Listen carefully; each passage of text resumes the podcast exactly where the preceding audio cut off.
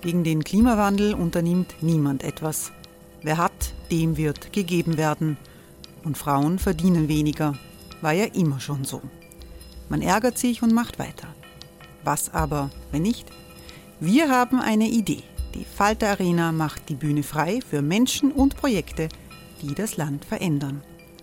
Mein Name ist Eva Konzett. Ich leite das Politikressort im Falter. Und am Sonntag, den 26. Mai, veranstalten wir im Wiener Stadtsaal die nächste Falter Arena. Mit dabei unter anderem der ehemalige Politiker und Neosänger Matthias Strolz, Theresa Imre von Markter, Sonja Jöchtel von Love Politics oder Kari Ochsner von Ochsner Wärmepumpen. Machen statt jammern. Wir schauen uns an, wie das funktionieren kann. Kommen auch Sie vorbei. Alle Informationen und Tickets finden Sie unter falter.at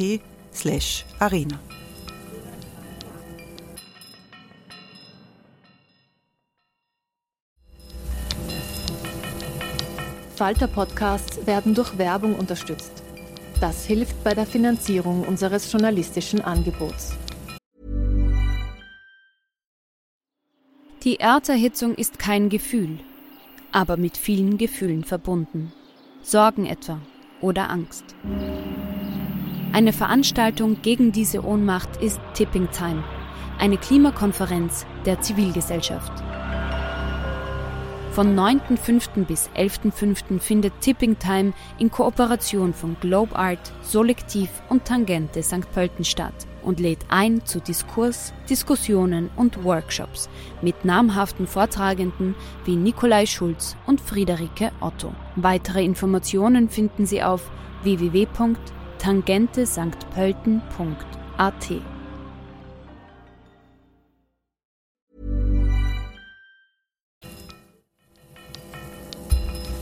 Falter Radio, der Podcast mit Raimund Löw.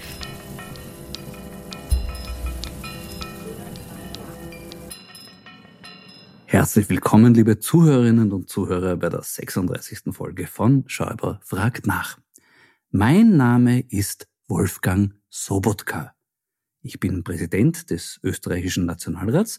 Zuvor war ich unter anderem Finanzlandesrat in Niederösterreich, wo ich im Zuge eines Skandals um Wohnbaugelder den Verlust von 2,3 Milliarden Euro zu verantworten hatte. In meiner späteren Tätigkeit als Innenminister ist es mir gelungen, durch permanente Destruktivität die Regierungskoalition zu sprengen und es Sebastian Kurz zu ermöglichen, den damaligen ÖVP-Bundesparteiobmann Mitterlehner zu verdrängen. Derzeit bin ich Vorsitzender des Parlamentarischen Untersuchungsausschusses betreffend mutmaßliche Käuflichkeit der türkis-blauen Bundesregierung. In dieser Funktion versuche ich mit aller Kraft die Arbeit des Ausschusses zu behindern, zu stören und zu verunmöglichen. Zu diesem Zweck ergreife ich während der Befragungen ganz offen Partei für andere ÖVP-Politiker, antworte selbst auf Fragen an Auskunftspersonen und beschimpfe und desavouiere öffentlich um Aufklärung bemühte Politiker der anderen Parteien. Diese Sabotageaktionen mache ich aber nicht nur aus Kadavergehorsam gegenüber dem mich protegierenden Bundeskanzler, sondern auch, weil ich selbst Gegenstand der Untersuchungen bin Ähnlich wie die Figur des Dorfrichters Adam in Kleists Komödie Der zerbrochene Krug bin ich mit der Aufklärung eines Sachverhaltes beauftragt, den ich selbst begangen habe. Das von mir geleitete ÖVP-nahe Aldous Mock Institut wurde immer wieder von Novomatic finanziell unterstützt, wodurch es ein Musterbeispiel für verdeckte Parteispenden und politische Käuflichkeit durch den Automatenglücksspielkonzern darstellt. Aus diesem Grund habe ich bei meiner eigenen Befragung vor dem Ausschuss auch nicht in allen Punkten die Wahrheit gesagt. Ah, Moment, werden Sie, liebe Hörerinnen und Hörer, jetzt vielleicht sagen, äh, kann es sein, dass da jetzt eine unwahre Aussage dabei war? Ja, völlig richtig, es war eine dabei, nämlich ich bin nicht Wolfgang Sobotka. Tut mir leid, aber ich kann erklären, wie mir das passiert ist. Ich bin in diesem Podcast eine Auskunftsperson und habe die ungeheure Sorge, da etwas Falsches zu sagen, weshalb ein ungeheurer Druck auf mir lastet, weil die Hörerinnen und Hörer erwarten, dass ich nichts Falsches sage. In Deutschland ist es ganz anders. Da dürfen alle die Unwahrheit sagen und das sollten wir bei uns auch so einführen. Und wenn Sie jetzt sagen, so ein Blödsinn, das kann doch nicht stimmen. Äh, ja, mag sein, aber genauso hat es diese Woche Wolfgang Sobotka argumentiert. Er fordert mit diesen Begründungen die Abschaffung der Wahrheitspflicht für Auskunftspersonen im U-Ausschuss. Nämlich unter anderem deshalb, weil in Deutschland die Auskunftspersonen in U-Ausschüssen auch lügen dürfen. Was natürlich nicht stimmt. Das wirkt wie die Ausgangssituation eines absurden Theaterstücks. Sobotka plädiert für das Recht auf Lügen mit einer Lüge. Das ist so, wie wenn jemand das Recht auf Gewalt einfordert und als Begründung haut er einen nieder.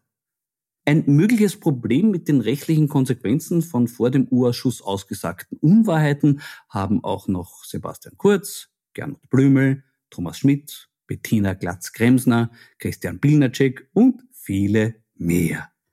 Und natürlich Wolfgang Sobotka selber. Und apropos Sobotka.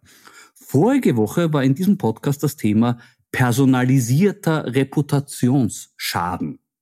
Also einen solchen habe ich OMV-Boss Rainer Seele beschrieben und das dürfte dieser Tage auch die OMV erkannt haben. Der Chefvertrag von Seele wird, entgegen ursprünglicher Pläne, nicht verlängert. Herr Seele darf sich einen neuen Arbeitgeber suchen. Und im Kurier wurde schon gemutmaßt, wer dieser neue Arbeitgeber sein könnte, nämlich der Mubadala Staatsfonds von Abu Dhabi.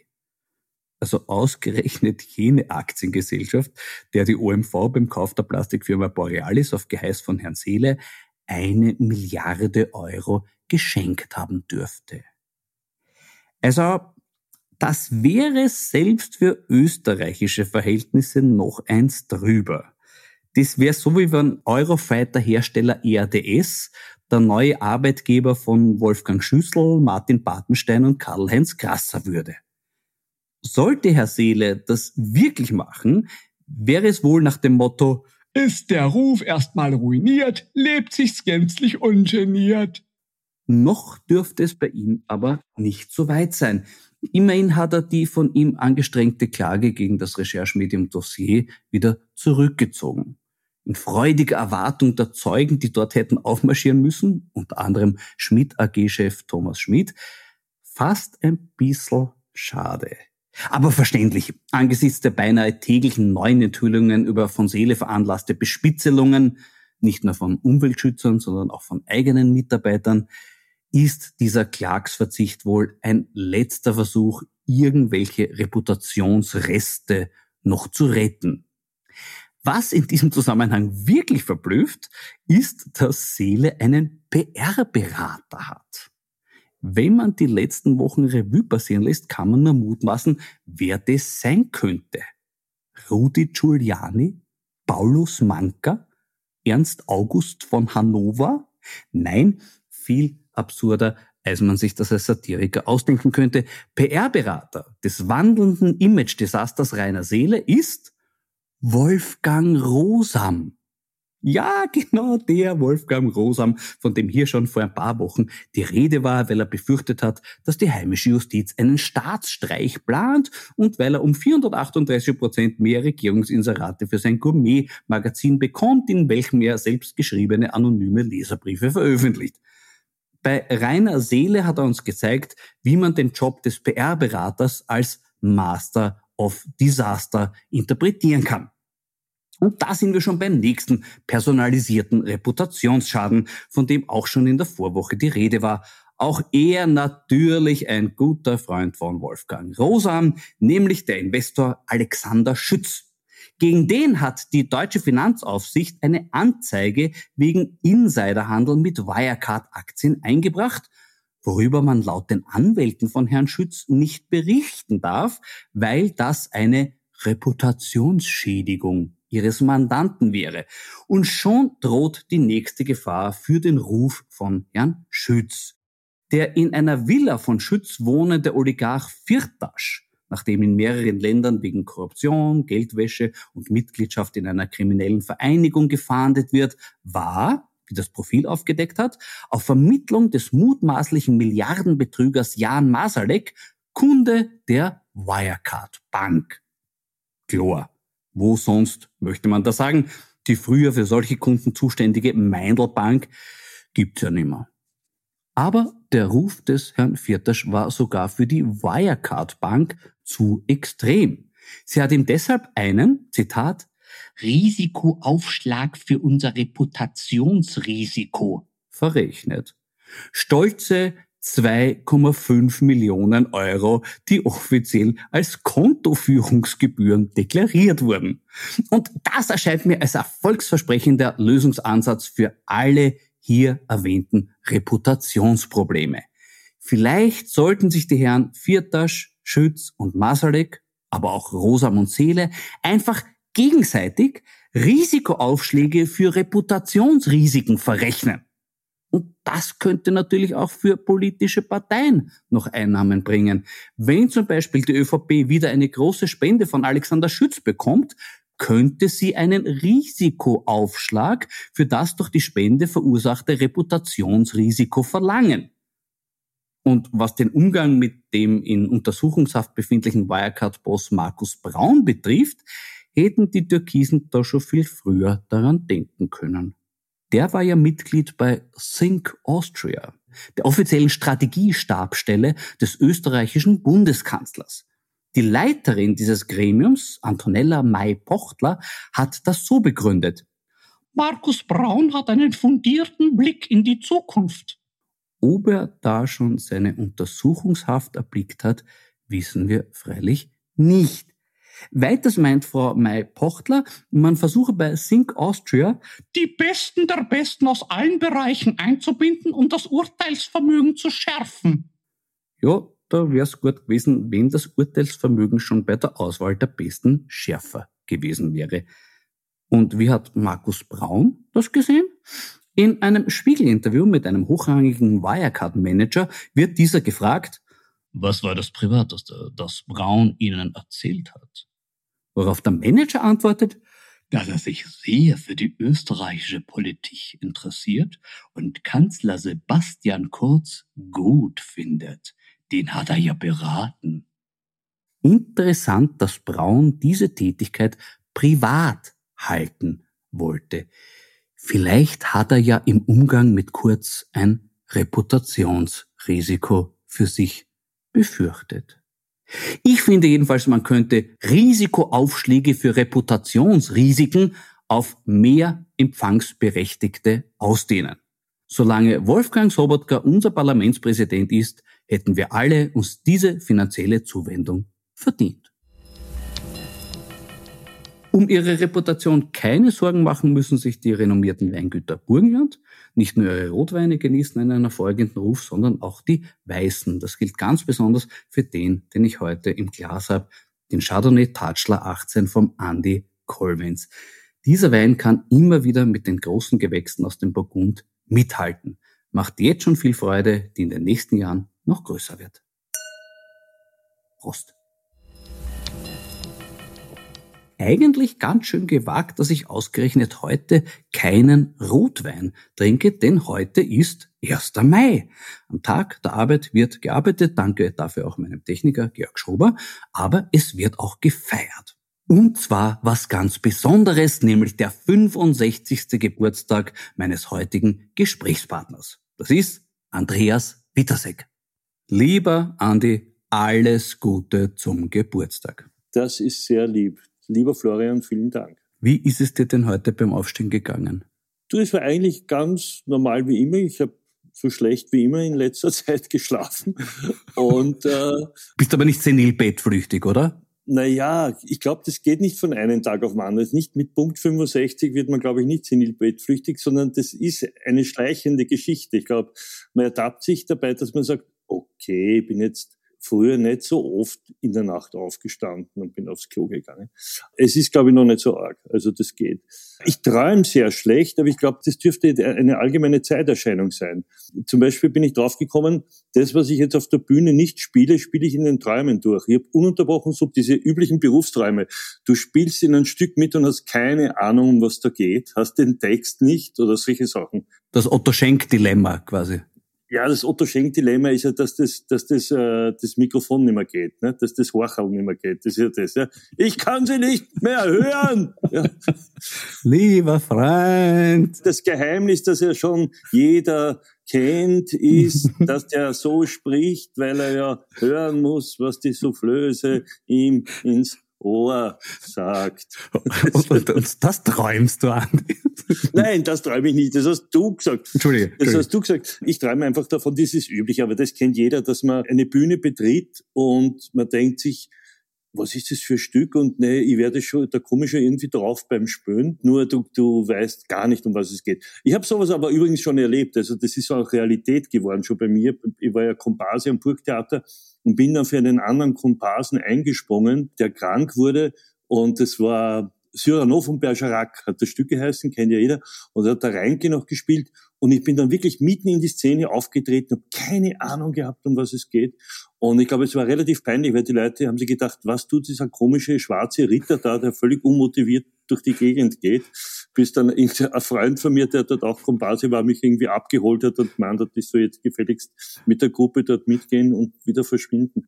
Also das, das hat es also auch in Realität schon gegeben, solche Sachen. Als schwarzer Ritter hättest du eigentlich sagen müssen, okay, sagen wir unentschieden. ja, genau, genau. Ich spuck dich an, würde ich sagen. Komm zurück, ich spuck dich an. Sehr würdig gewesen.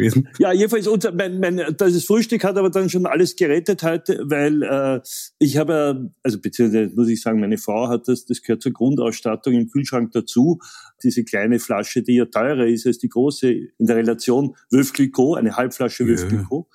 Das muss man einfach haben, das ist die Grundausstattung. Den einfachen oder schon die Grand Dame? Nein, nein, einfach. Diesen einfachen halben, die kleinen. Bescheiden, ne? Ist ja 1. Mai auch, ne? Ist ja auch der 1. Mai, da muss man ja nicht.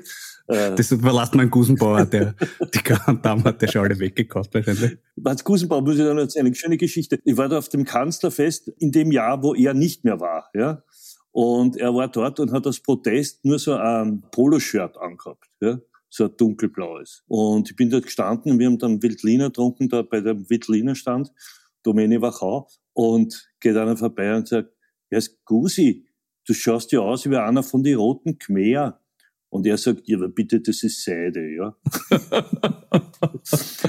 Alfred Gusenbauer ist das menschliche Antlitz der Sozialdemokratie, oder? Ja, ja.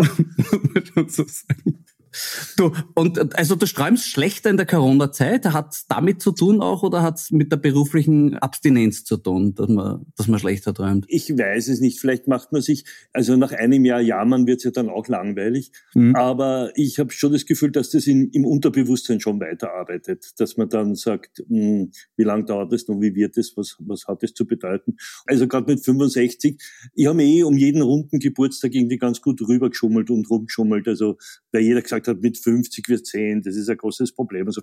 und das habe ich alles irgendwie geschafft zu vermeiden. Aber bei 65, weil das doch noch eine zusätzliche, so eine berufliche Zäsur ist, wo doch von außen kommt eigentlich die Ansage, hör auf zum Arbeiten. Ja? Mhm. Und äh, es gibt ja auch gewisse Firmen oder was ich, ORF zum Beispiel, glaube ich, die, die sagen, da musst du dann in Pension gehen, auch wenn du noch so fit bist und über zwei Meter drüber hupfen könntest, du musst in Pension gehen.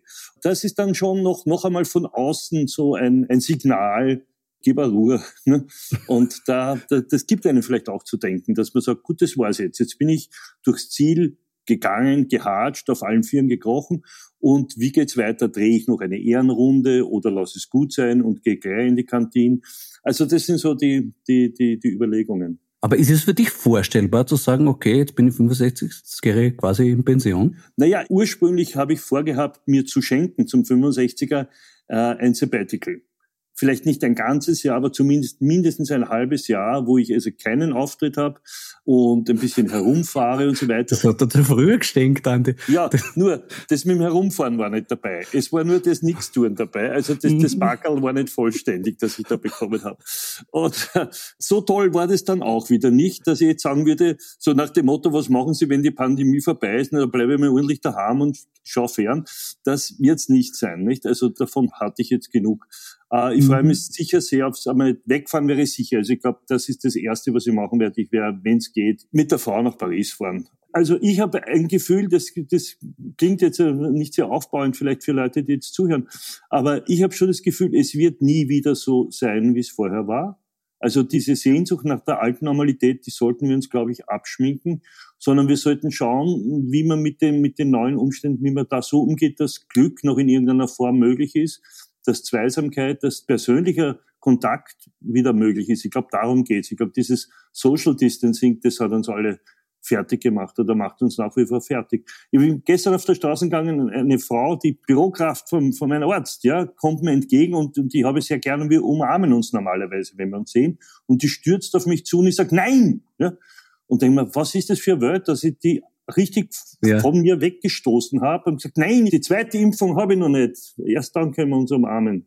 Und das, man denkt, das, hoffentlich tut sich das nicht zu sehr bei uns eingraben in unsere Seele. Ja, die Gefahr ist definitiv da, keine Frage. Aber blicken wir doch zurück auf erfreuliches Ding aus der Vergangenheit. Du hast Geburtstag am 1. Mai. Hast du da auch Erinnerungen an Maiaufmärsche? Komischerweise, ich glaube, ich bin mitgegangen mit meinem Vater einmal. Wir sind die Laxenburger Straßen runtergegangen und wir sind dann statt links zum Rathaus, sind wir gleich rechts und ins Schweizer Haus gegangen. Also. Seid einfach dem Häupl nachgegangen, oder was war der Grund? Na gut, da war da der Graz, oder? Slavik. Ja, ja, da war, war der Graz, der, der, der ist wahrscheinlich schon mit einem Fetzen vorgegangen. Aber der ist nie so weit gekommen. Wie kommt der auf die Luxemburger Straßen? Der ist nicht, aber ich glaube, aufwärts zum Balkon gekommen im Rathaus. Und ich habe noch nie eine Ansprache, ich habe auch nicht äh, die Ansprache, wo der Feimann ausgepfiffen wurde, das habe ich alles nie erlebt. Ich aber ich, was ich wirklich eine Kindheitserinnerung, das habe ich schon ein paar Mal erzählt, auch, ist, äh, ich schaue mit vier oder fünf Jahren oder vier Jahren eher, eher zu meinem Geburtstag beim Fenster raus und die Laxenburger Straße runter marschieren so ein Mai-Aufmarschzug mit bunten Fahnen, mit Fahrrädern, die überall Wimpeln haben und, und Musik und so weiter. Und ich nicht wissend, was das bedeutet, äh, fragt, was soll das oder was ist das, Papa? Und mein Vater sagt, das ist, weil du Geburtstag hast. Nicht? Und da hat sich vielleicht ein gewisser Größenwahn schon gebildet. Äh, und die Enttäuschung war da mindestens so groß, wie das kein Christkind gibt, wie ich draufgekommen bin, dass der 1. Mai nicht wegen mir gefeiert wird. Burrow is a furniture company known for timeless design and thoughtful construction and free shipping, and that extends to their outdoor collection. Their outdoor furniture is built to withstand the elements, featuring rust-proof stainless steel hardware, weather-ready teak, and quick-dry foam cushions. For Memorial Day, get 15% off your Burrow purchase at burrow.com slash ACAST and up to 25% off outdoor. That's up to 25% off outdoor furniture at burrow.com slash ACAST. Also ich könnte mir vorstellen, es wäre durchaus eine Motivation, den 1. Mai wieder zu beleben, wenn man diesen Aspekt in Zukunft mehr in den Vordergrund stellt, auch seitens der Sozialdemokratie. Ja, ich finde, das gehört sich schon. Aber bei uns muss man immer warten, bis man in die Erden fährt, dass man gewürdigt wird. Also insofern würde es noch nicht zu früh. Ich hätte ganz gern, dass ein, ein Park nach mir benannt wird. Das ist mein großer Echt? ein Park, ja. Dort, wo ich gespielt habe, der sogenannte Suchenwirt-Park. Wo ist der? Im zehnten Bezirk bei der Angelikassen. Luxemburger Straße links eine, Angelikassen ist der Suchenwirt-Park, wo ich nie gewusst habe, warum der Suchenwirt-Park heißt, weil an jeder Ecke ein Wirt war. Also was brauche ich da den Wirt suchen? Völlig vertrottelt. Ja. Völlig vertrottelt. Äh, mir wurde dann, aber irgendwann, weil ich das irgendwann erwähnt habe, wurde mir dann mitgeteilt, dieser Suchenwirt war irgendwie, glaube ich, ein Flaggenmaler aus dem 18. Jahrhundert oder ein Wappenmaler. Also ich finde, da könnte man schon, den könnte man umwidmen dann nach, nach meinem Ableben. Du, wer war es womöglich und da machen sie den Bierwirt-Park draus. Das, das wäre die Gefahr. Und vor allem, wenn man sieht, was für Plätze und Gassen Kabarettisten bekommen haben, da will man es eigentlich eh nicht haben. Wenn man denkt, zum Beispiel die Qualtinger Gasse ist eine unbelebte Sackgasse da im, im dritten Bezirk, in, in diesem Karl-Marx Media Quarter. Und der Karl Facker Spark ist ja auch eigentlich ein Gackplatz für die, für die Hunde. Also dann lieber gar nicht. Ne? Du, vielleicht wird's aber im Burgenland was. Du bist ja jetzt quasi eher ein Burgenländer geworden. Du verbringst viel Zeit im, im Burgenland. Wie siehst du denn die aktuelle burgenländische Mutation der Sozialdemokratie? Ja, da muss ich ja aufpassen, was ich sage, weil äh, man dort auf engstem Raum miteinander lebt. Und ich.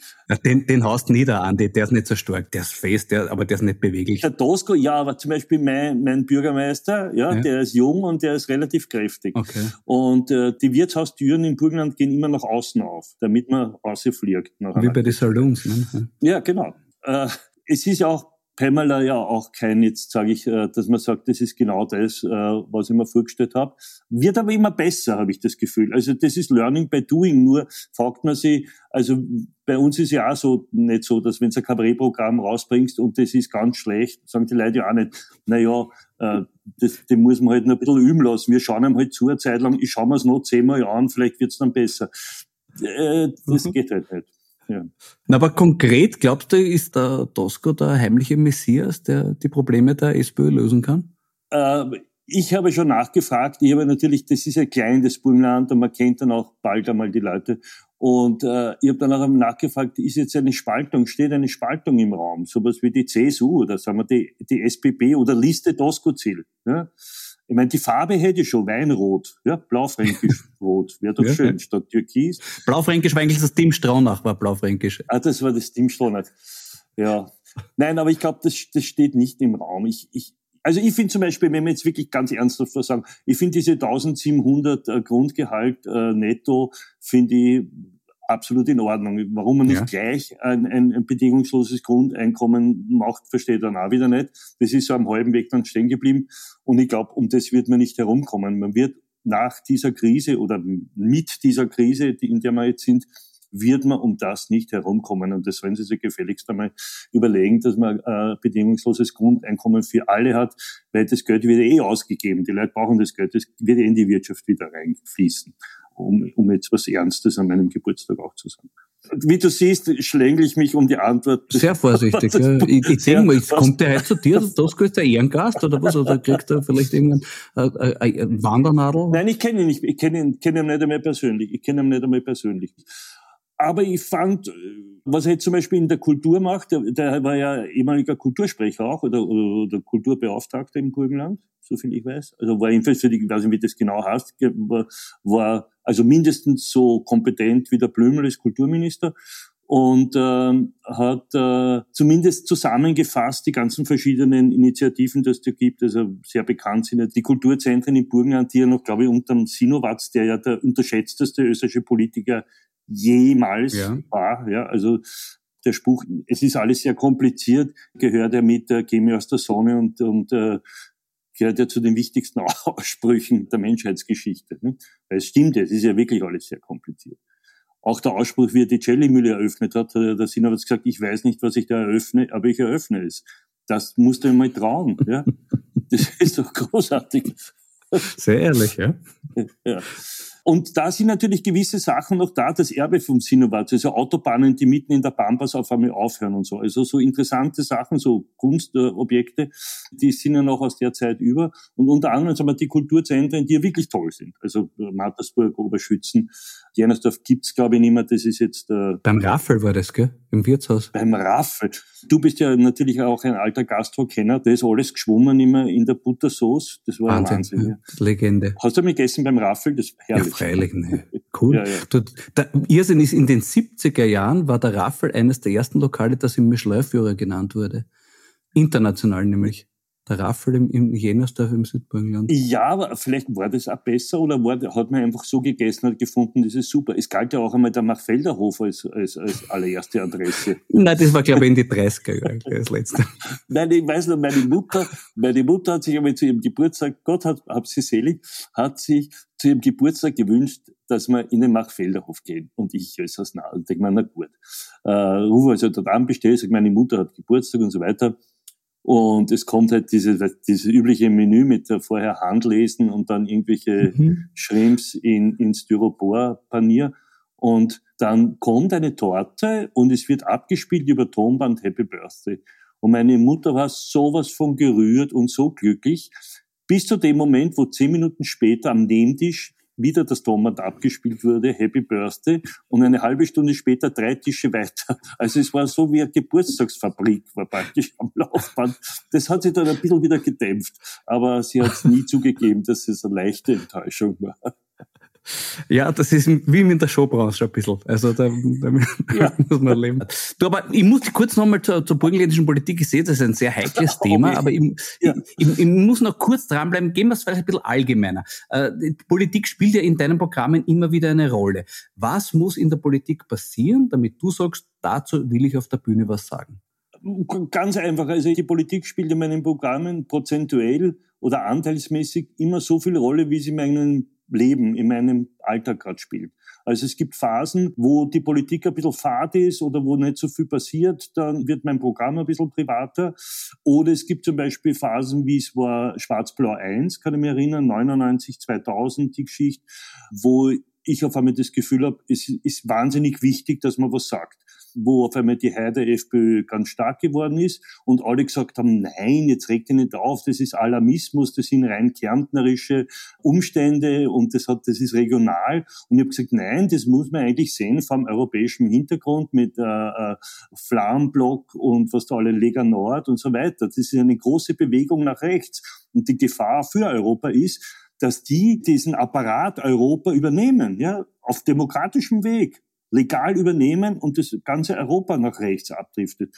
Und das habe ich auf einmal vor mir gesehen, diese Gefahr, und habe mir ein bisschen aufbudelt. Über Gebühr haben die anderen gefunden und, und wurde dann auch abgestraft. Also Gott sei Dank haben es noch kein Internet gegeben, sonst hätte ich so einen Shitstorm gehabt, dass mir die Ohren weggeflogen wären.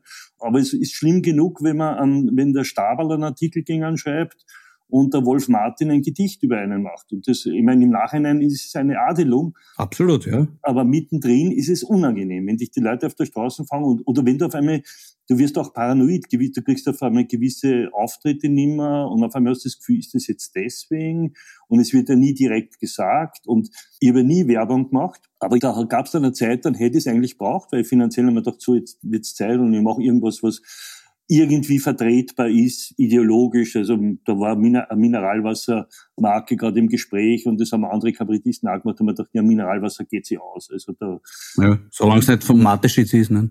Ja, also da gibt's auch, gibt's wahrscheinlich auch Mineralwasser vom Mateschitz.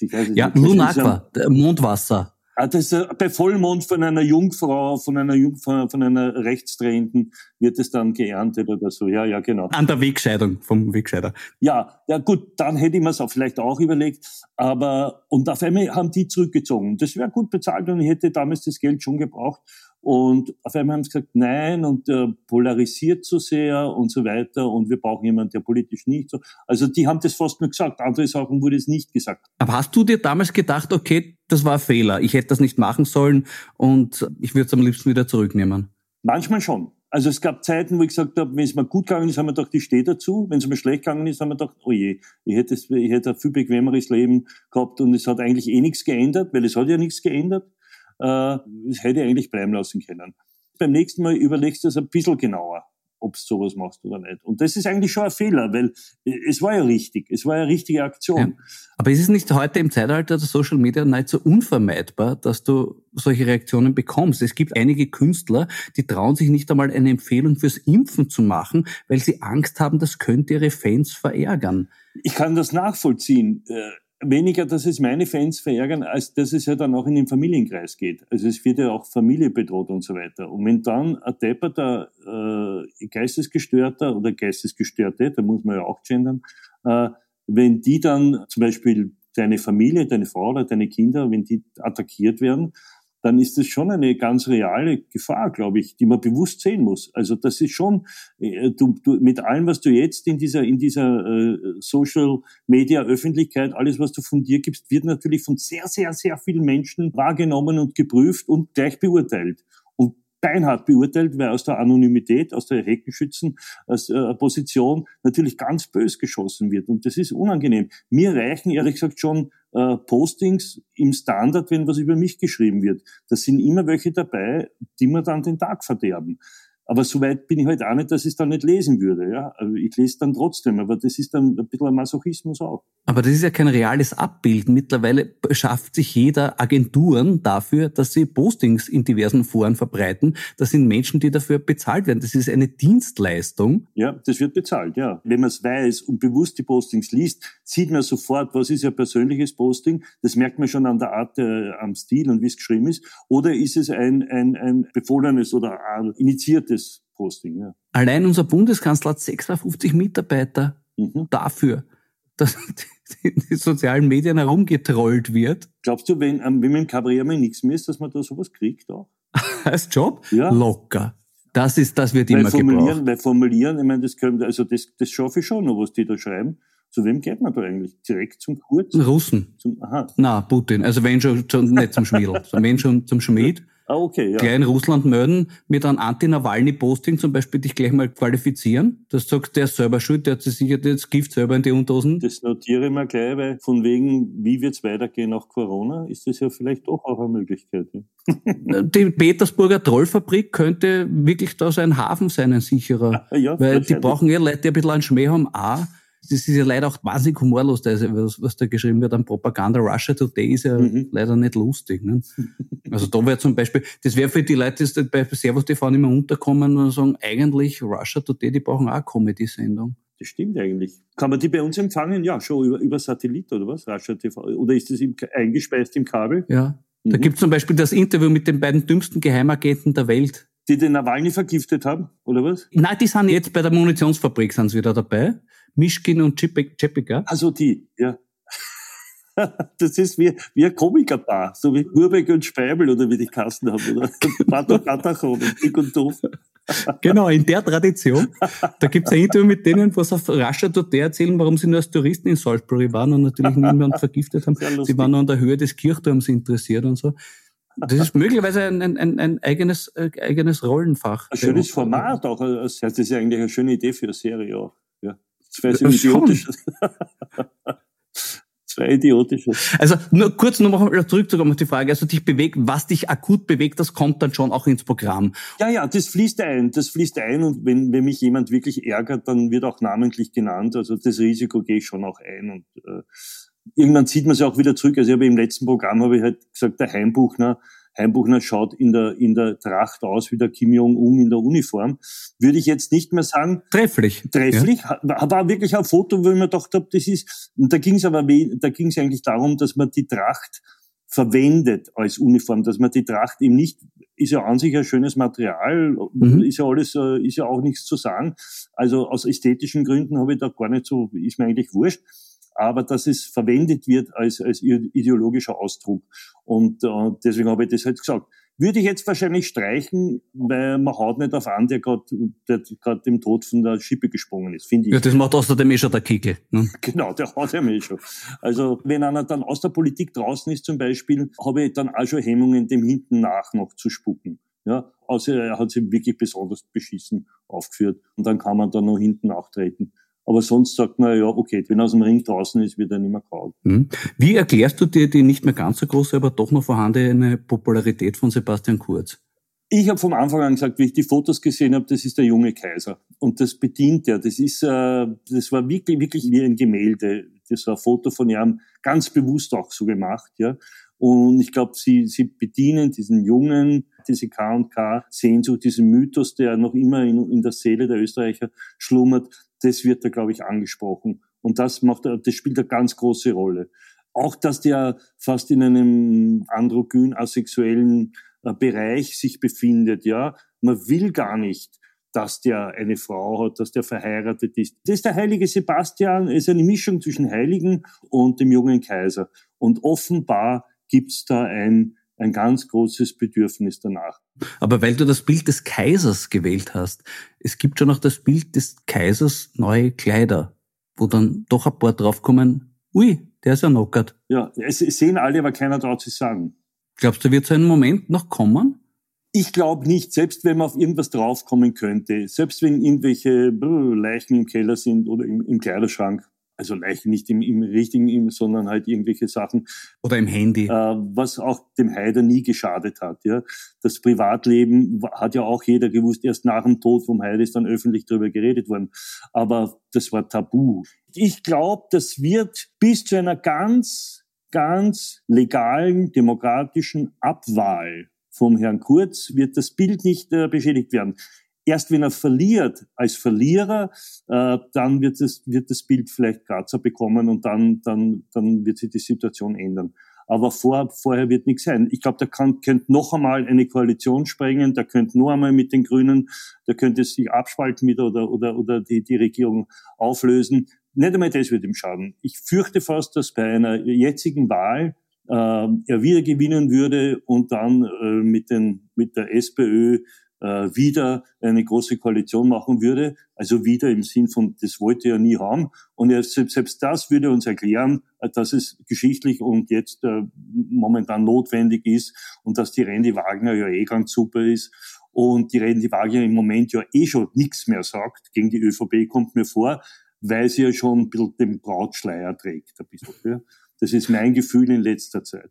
Hat es dich überrascht, dass Politiker so miteinander kommunizieren, wie das in den Chats von Thomas Schmidt sich herausgestellt hat? Nein, auf so eine infantile Teenager-Art hätte ich es mir nicht gedacht. Also das wundert mich schon. Das ist dann, das beunruhigt einen ein bisschen, dass Leute, die so doch auf einem kindlichen Niveau agieren, dann doch unser Land regieren und leiten. Vielleicht, wenn man sieht als Ventil, die haben so viel Verantwortung, dass sie nebenbei machen, Bussi Bussi schicken und äh, sich solche und Bilder schicken. Vielleicht ist das ein, ein Ventil, aber eigentlich, ich bin ja noch alte Schule, ich habe ganz gern Politiker, die seriös sind. Finde ich, finde ich gescheite Arbeit. Ich habe auch noch Kreisky miterlebt, also das prägt dann doch auch. Ja, und jetzt bist du 65 Jahre, Andi. Ja, hör auf. Fühlst du dich so? Manchmal schon. Manchmal schon. Vor allem, also es gibt gewisse so Altlasten. Ich bin doch sehr viel herumkupft in meinem Leben. Ich habe Akrobatik gemacht, ich habe Pantomime gemacht, ich habe sehr viel Sport, ich habe Fußball gespielt, ich habe Tennis gespielt.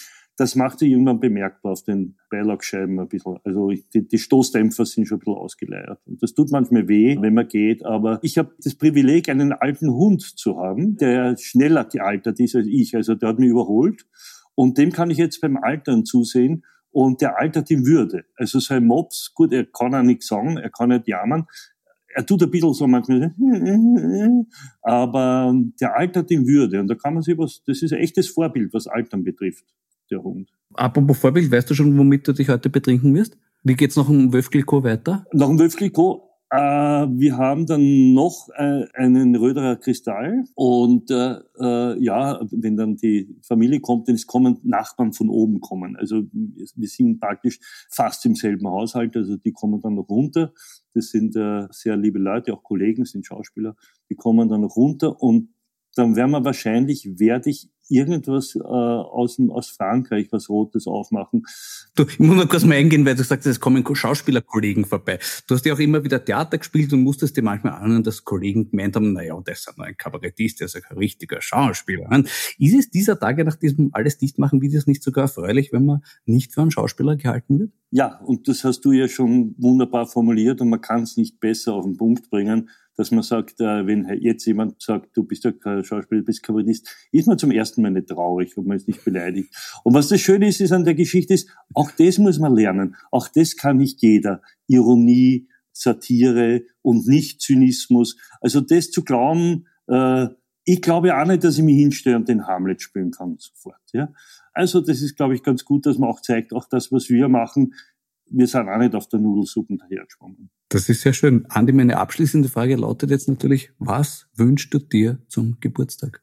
Ich habe es immer so gehasst, wenn ich meine Mutter gefragt habe, was wünschst du dir zum Geburtstag? Und sie hat immer nur gesagt, Hauptsache euch geht's gut. Ich gesagt, das kann ich da jetzt nicht kaufen. Ja? Äh, ich will ja was kaufen, was, will, was willst du? Nein, dir soll es gut gehen. Ja? Das war so viel. Ich habe mich so geärgert. Und jetzt mache ich das nach. Ich sage auch, ich hoffe, es geht euch allen gut und bleibt bitte gesund. Das ist sehr bescheiden, Andi. Aber nachdem du ja nicht in Pension gehen willst, du hast ja doch schon noch gewisse Pläne und Projekte noch, oder wie schaut's da aus? Na, also wenn ich mir wirklich was wünschen dürfte, möchte ich, dass ich ähnlich den Herrn Korl weiterspielen kann, weil ich habe nach der Premiere zwei normale Vorstellungen gehabt Also eh nicht mehr normal, weil eh schon mit Maske und nur mit, mit dem geschissenen Babyelefanten drinnen, also nur äh, mit der halben, mit einem halben Publikum drinnen.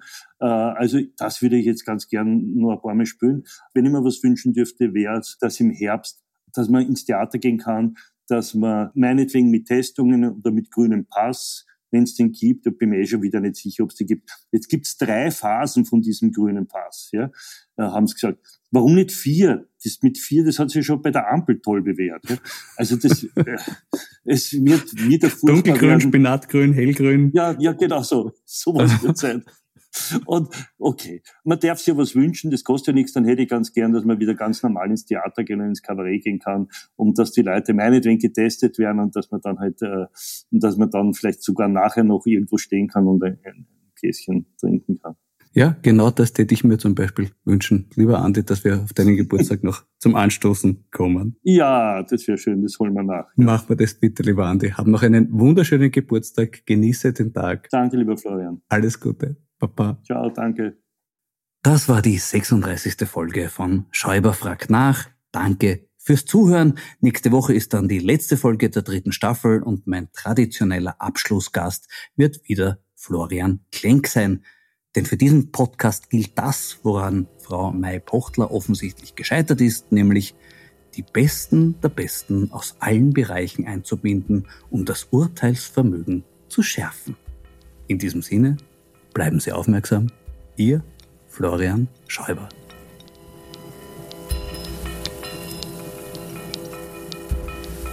Sie hörten das Falterradio, den Podcast mit Raimund Löw.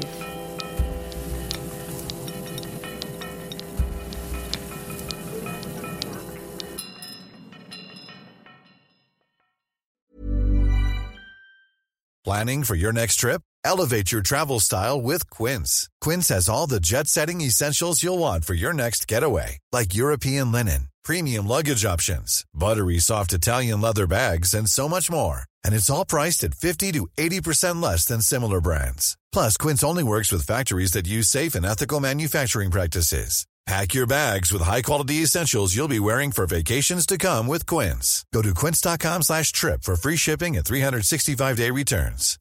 Hey, it's Paige DeSorbo from Giggly Squad. High quality fashion without the price tag. Say hello to Quince. I'm snagging high-end essentials like cozy cashmere sweaters, sleek leather jackets, fine jewelry, and so much more. With Quince being 50 to 80% less than similar brands.